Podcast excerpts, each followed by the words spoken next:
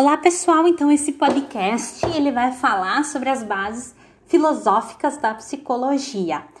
A gente vai rever uh, um pouco sobre, sobre a origem é, do ponto de vista da filosofia, uh, principais autores que contribuíram para o desenvolvimento da psicologia como ciência uh, e também como profissão, né?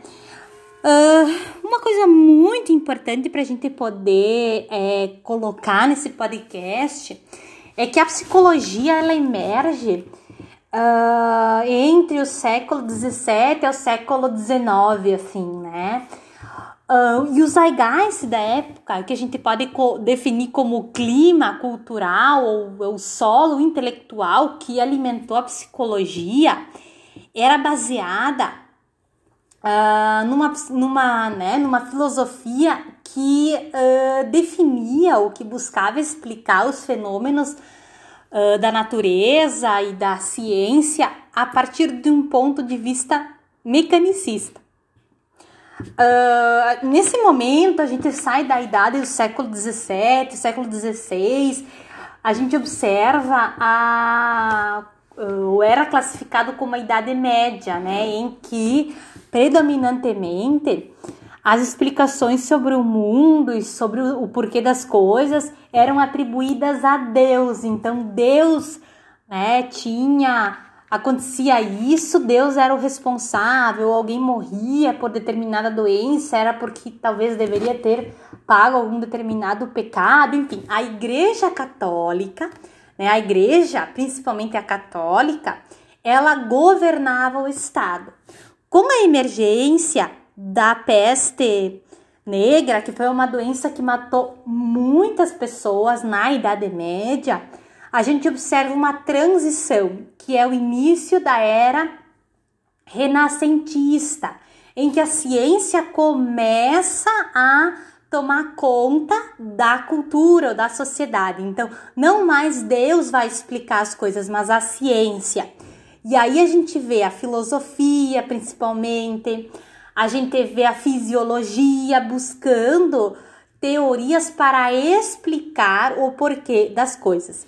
A psicologia, ela justamente, ela nasce na, problema, na problematização da filosofia do que, que era a alma humana, de como ela funcionava, né? Ela surge a partir daí, que era o zeitgeist daquele momento, né? Uh, tempo, a psicologia, ela, ela uh, né, enfim, era, era um ponto aí que vários filósofos se questionavam e se perguntavam, e ela, obviamente, como toda ciência, foi se desenvolvendo ao longo da história. Diversos autores e pesquisadores foram é, trazendo novos conceitos a isso, ou novas contribuições para a psicologia. E a gente observa uh, que no século XIX a psicologia começou a uh, sair dessa ideia de alma e ela explicar um pouco mais o que, que são pensamentos, ou não tá tanto vinculada a uma ideia de alma, de espírito, né, como a religião tratava, mas para uma ideia de uh, pensamento, de sensação, de comportamento, né? Então a gente observa já uma mudança.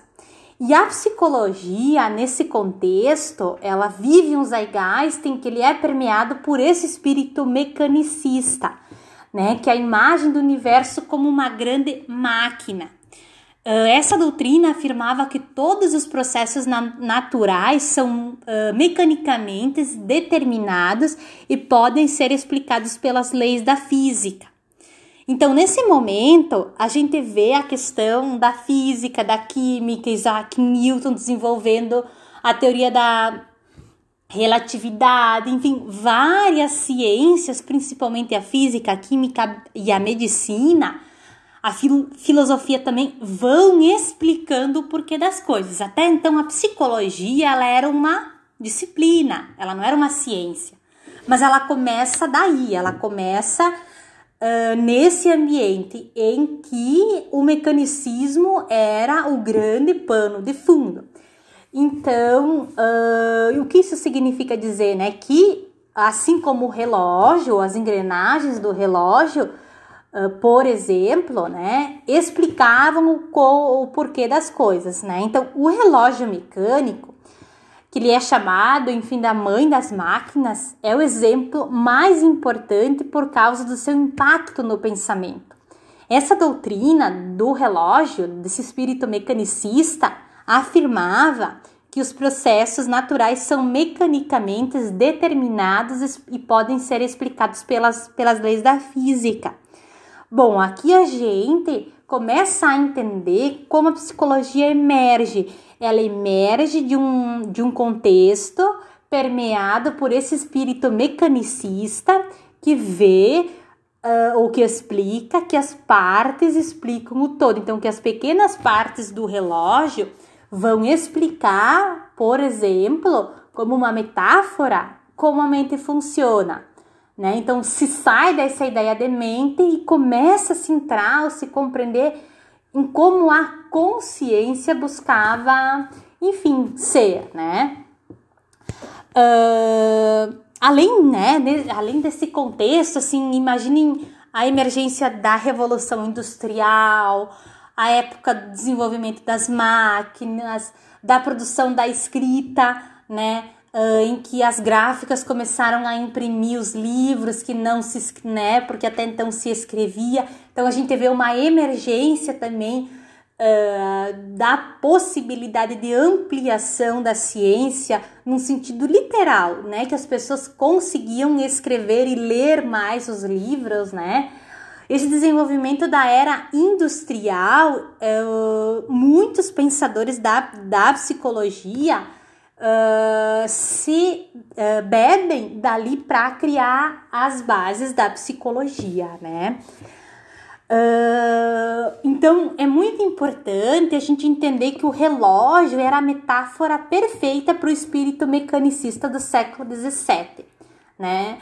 Os relógios, eles eram uh, uma sensação tecnológica, né? Não muito diferente do que os computadores são no nosso século.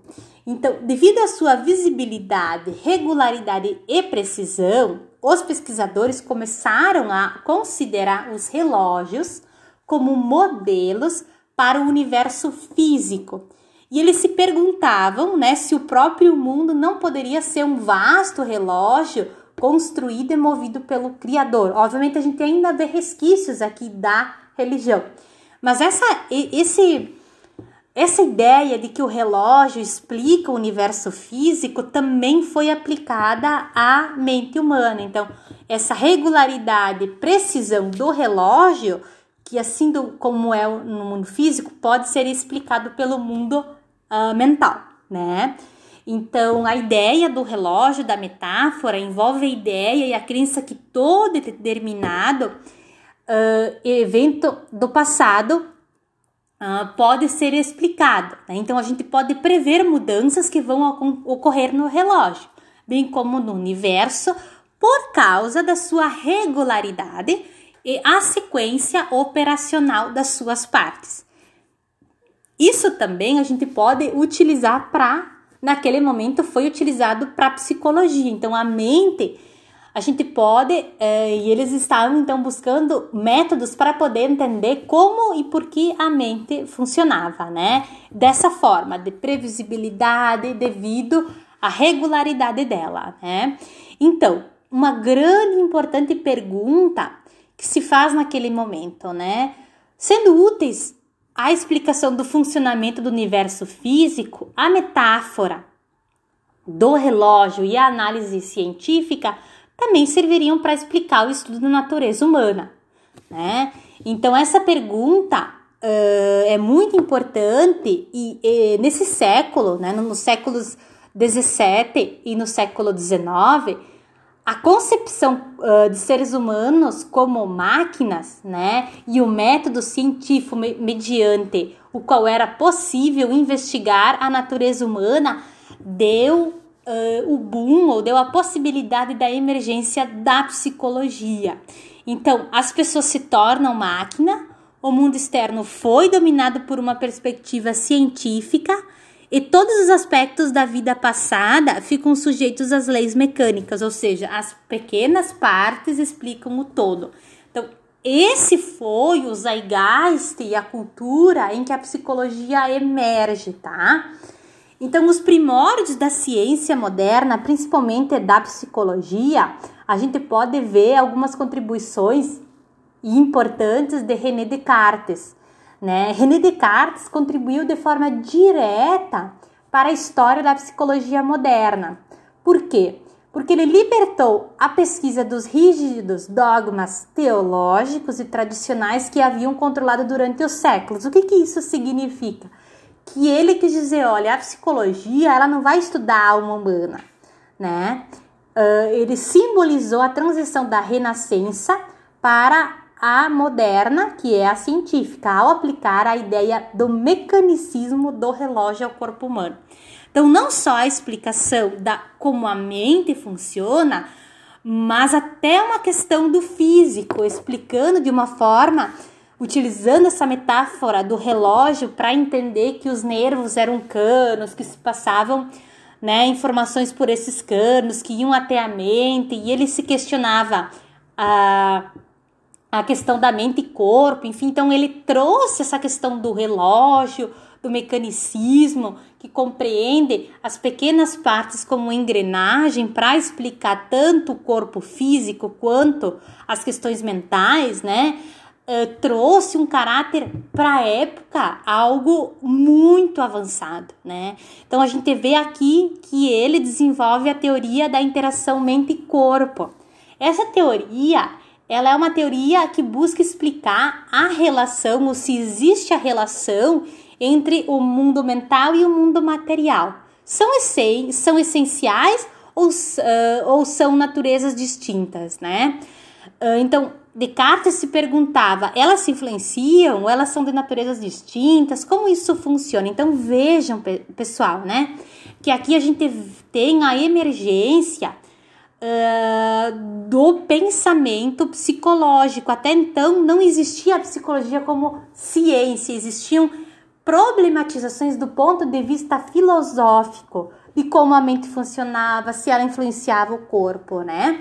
E tendo como pano de fundo esse movimento do século 17, 18, 19, da revolução industrial, do espírito mecanicista, né, que era o vigente da época. Ah, então Platão, desculpa, então Descartes se perguntava a relação entre a mente e o corpo.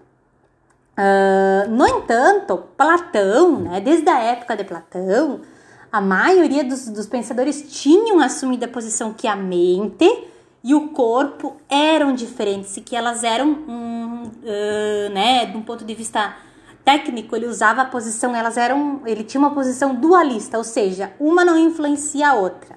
No entanto, uh, René eh, Descartes, né, ele ele estava pesquisando, ele queria entender isso assim, né?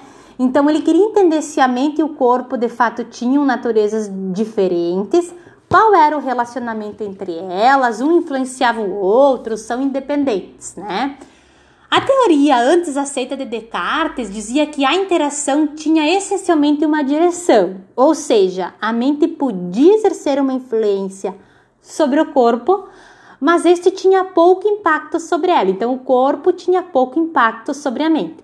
Uma questão muito importante, uh, nesse momento, obviamente, Freud não tinha desenvolvido a sua teoria. Até então, Freud vai desenvolver a sua teoria ali pelo século, final do século XIX, uh, início do século XX, tá?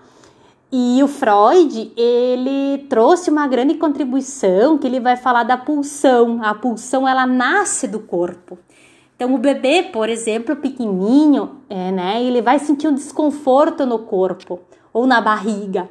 E esse desconforto, ele vai ter que chegar para a mente uh, como uma representação coisa, ou seja, o bebê não sabe o que é aquilo. E a mente transforma essa representação coisa em representação palavra, ou seja, uh, com o auxílio da mãe, esse bebê ele entende que aquele que aquela dor de barriga é fome ou que aquela dor de barriga é, sei lá, uh, alguma coisa que ele comeu e fez mal. Então, aqui a gente vê que os filósofos, principalmente Descartes, dizia que a mente exercia uma influência sobre o corpo, mas o corpo não necessariamente. A gente observa que a ciência avança e que, por exemplo, Freud vai falar que o corpo sim tem um impacto sobre a mente, mas Descartes até aqui não, tá? Então, esse historiador contemporâneo, um historiador contemporâneo que surgiu antes de Descartes, concebia que a relação entre a mente e o corpo eram a mesma e que, por exemplo, a mente era a marionete e a, o corpo, né? Desculpa, que o corpo era a marionete e a mente o manipulador. Então, como essa metáfora, né? A mente manipulava os movimentos, né, do corpo como os cordões. Então, é um primeiro estágio da compreensão da mente não como alma, da mente como consciência, como pensamento, que sai de uma lógica teológica da religião para entrar numa lógica científica, que é, é isso que os pensadores dessa época tentavam fazer. Uh, então, levando em conta a teoria da interação mente-corpo, Descartes introduziu uma abordagem nesse problema, né, que focalizava a atenção numa dualidade física-psicológica. Ao fazê-lo, desviou a atenção do conceito abstrato da alma para o estudo da mente e de suas operações. Então, ele entendeu o que, que isso significa, né, pessoal? Que a mente e o corpo não são entidades distintas. Não há uma semelhança qualitativa entre o corpo, o mundo físico ou material, e a mente, o mundo mental, né? A matéria ou a substância material do corpo, ela tem uma extensão, ela ocupa um espaço e opera de acordo com os princípios mecânicos. Então a mente, ela é livre, né? Uh, ela não tem extensão em nenhuma substância, mas uma ideia muito importante que ele trouxe é que a mente e o corpo, eles são distintos, mas eles podem interagir dentro do organismo. Então vejam, pessoal, aqui a gente começa a entender uh, que uh, até a teoria do Descartes há uma evolução. Então a mente pode influenciar o corpo e o corpo pode influenciar a mente. Com Descartes, vemos que a ideia do mecanicismo ela é aplicada ao corpo humano, mas a filosofia mecanicista exercia uma influência tão penetrante que foi apenas uma questão de tempo para que fosse aplicada também à mente humana. Então, para esse acontecimento significativo, né? Então, a mente ela é reduzida a uma máquina, né? Então, esse autor ele vai trazer que a mente e o corpo se influenciam, mas uh, trazendo como algo importante essa questão da mente como uma máquina, pequenas engrenagens que fazem ela funcionar. Depois de Descartes, foi rápido né, e se proliferou muito o desenvolvimento da ciência moderna e da psicologia em particular. Por volta do século XIX e ao longo de todo o período da, da pré-psicologia, ela tinha chegado ao fim. E nessa época, o pensamento filosófico europeu ele estava impregnado de um novo espírito, que era o positivismo. O positivismo ele é uma das bases da uma das bases filosóficas da psicologia, que ele diz o quê? O positivismo é um sistema baseado exclusivamente em fatos objetivamente observáveis e indiscutíveis. Tudo que tiver natureza especulatória inferencial metafísica é rejeitado ou ilusório. Então, o positivismo, né, assim como outras, como o materialismo e o empirismo, eles constituem a base filosófica da psicologia. Né? Então, a partir disso é que vai se construir os pilares da psicologia científica e que lá na frente autores como Wundt, Titchener, William James, eles vão seguir a partir disso. Então, o que, que isso significa dizer? Por exemplo, né, que a psicologia ela precisa desenvolver um sistema ou métodos de observação da mente que eu possa observar, que eles sejam indiscutíveis. Então, o fato de eu ver uma garrafa branca e que e atribuir ao sentido branco, qualquer pessoa que vê essa garrafa também tem que descrever como branco, não pode ver uma variação. Então, o positivismo vai dizer isso, que, o, né, que a ciência é tudo aquilo que é observado em fatos uh, objetivos e indiscutíveis, né? Então, o conhecimento derivado da metafísica, da teologia foi rejeitado. Então, aqui a gente não tem como estudar a alma, a gente vai estudar o comportamento e os estados mentais, que esse também é o grande diferencial da psicologia, porque a gente vai estudar as, a forma como as pessoas se comportam e descrevem os seus estados mentais, e isso é possível de mensurar, medir, observar. E isso é o que lá na frente trouxe o caráter científico para a psicologia. Mas vejam, já aqui, né, uh, existiam filósofos que estavam falando disso, né? Então, o positivismo, o materialismo e o empirismo iriam se converter em fundamentos filosóficos da nova psicologia. Então, o positivismo é a doutrina que reconhece somente os fenômenos naturais ou fator que são objetivamente observáveis. Então, é, eu vou observar que Toda a garrafa é branca, não tem discussão. O materialismo é a doutrina que considera os fatos do universo explicados pelas leis da física, pela existência da natureza da matéria.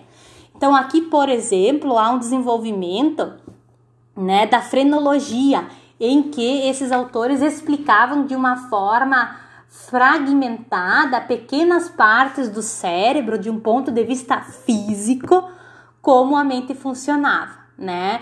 Então, tudo é explicado em termos físicos da existência da matéria, tá?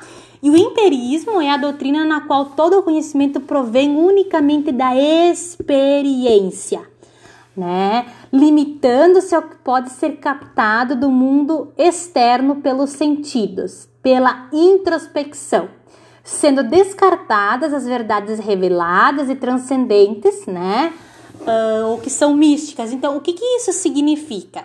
O empirismo é todo o conhecimento que é baseado ou que é uh, captado pelos cinco sentidos: visão, audição, tato, paladar e olfato. Então, todo o conhecimento ele é atribuído à forma como esses sentidos é, vão uh, serem medidos, mensurados, capturados. Isso vai trazer um caráter científico para a psicologia. Uh, o empirismo ele era voltado para o desenvolvimento da mente, de como ela adquire o conhecimento, né? Então, vários empiristas buscavam ou queriam entender como a mente adquire o conhecimento, de novo, pelos cinco sentidos, né? Como que a mente, a partir dos cinco sentidos, adquire o conhecimento, né? Então, o filósofo empirista inglês John Locke afirmou que quando nascemos, a nossa mente é uma folha em branco e que ela adquire o conhecimento através da experiência sensorial, né? Uh, para Locke, todo o conhecimento é adquirido por meio da experiência, é uma folha em branco e que a experiência, o toque da mãe, o cheiro do perfume dela vão uh, escrevendo nessa folha experiências de afeto, de amor, de carinho ou de, sei lá, de uh, raiva, de ódio, vão vão trazendo experiências. Então, todo conhecimento para o empirismo, ele tem uma base empírica, porque é possível de mensurar. Né? Então a gente pode descrever, por exemplo, pedir para alguém descrever qual é a sensação ao ver uma pessoa sendo violentada. Predominantemente, todos vão descrever uma situação de mal-estar. Bom, então a mente vai adquirir um conhecimento uh, através da observação e através da introspecção. Isso era possível de ser mensurado. Uh, outra teoria que também se criou, né, além, né, como é que eu posso colocar? O positivismo, o materialismo e o empirismo, eles são as bases da, da psicologia, né, as bases filosóficas da psicologia. Uh, outras teorias também vão tentando explicar, mas as principais bases da psicologia científica, da filosofia, são essas, né, que eu coloquei até então. Uma teoria que se iniciou, uh, que pelo autor John Berkeley, é o associacionismo, que é a teoria utilizada, a teoria da associação. Então, ela diz que, uh, ela explica que todo o nosso conhecimento do mundo real, né, ele vem essencialmente de uma construção de uma ideia simples, né, ou elementos mentais unidos pelo cimento da associação. Então, ideias complexas, elas são formadas mediante a conjunção de ideias simples através dos vários sentidos. Então, eu vou entendendo que o amor é uma junção de experiências que eu vejo, que eu sinto, que eu observo, né? Por exemplo. Então, a ideia de Berkeley, por exemplo, de uma carruagem que ela é construída a partir do som das suas rodas, a sensação de sua estrutura, do cheiro do seu couro e da visão de sua forma, constitui a carruagem. Então, vejam, ideias complexas, né, que uh, são formuladas mediante a conjunção de ideias simples a analogia no uso das palavras uh, para construir um bloco de construção é uma coincidência. Uma grande contribuição de Berkeley é também a questão da associação para explicar a profundidade. Então, ele explicou o problema da percepção na terceira dimensão. E ele vai dizer que o nosso olho humano ele tem uma retina que tem apenas duas dimensões. Então, o que, que ele quer dizer? Uh, em outras palavras, né? As contínuas experiências sensoriais de caminhar na direção dos objetos ou, ou alcançá-los e as sensações advindas dos músculos oculares se associam e vão trazer a noção de profundidade. Então, ele vai de novo trazer que ideias simples explicam as ideias complexas, né? Uh, esse também foi um dos grandes, né? Berkeley foi um dos grandes, uh, talvez, uh, uh, filósofos empiristas. Outro filósofo empirista é David Hume. Hume apoiou a noção né, do, do, John Locke da combinação, da combinação de ideias simples em ideias complexas. Desenvolveu e se tornou, né, de uma forma mais explícita, a teoria da associação. E ele vai dizer que a mente não é só observável por meio da percepção, né? E que ela não passa de um fluxo de ideias, sensações e lembranças, né? E ele criou duas leis da associação: a semelhança ou similaridade e a continuidade no tempo e no espaço. Então, quanto mais semelhantes e contínuas duas ideias, tanto mais permanentes elas se associam. Então, a ideia de, de Hume ela está associada ao mecanicismo e dá continuidade ao desenvolvimento do empirismo e do associacionismo. Ele acreditava que as, as leis da associação de ideias eram uma contraparte mental da lei da gravidade da física, que eram princípios universais do funcionamento da mente.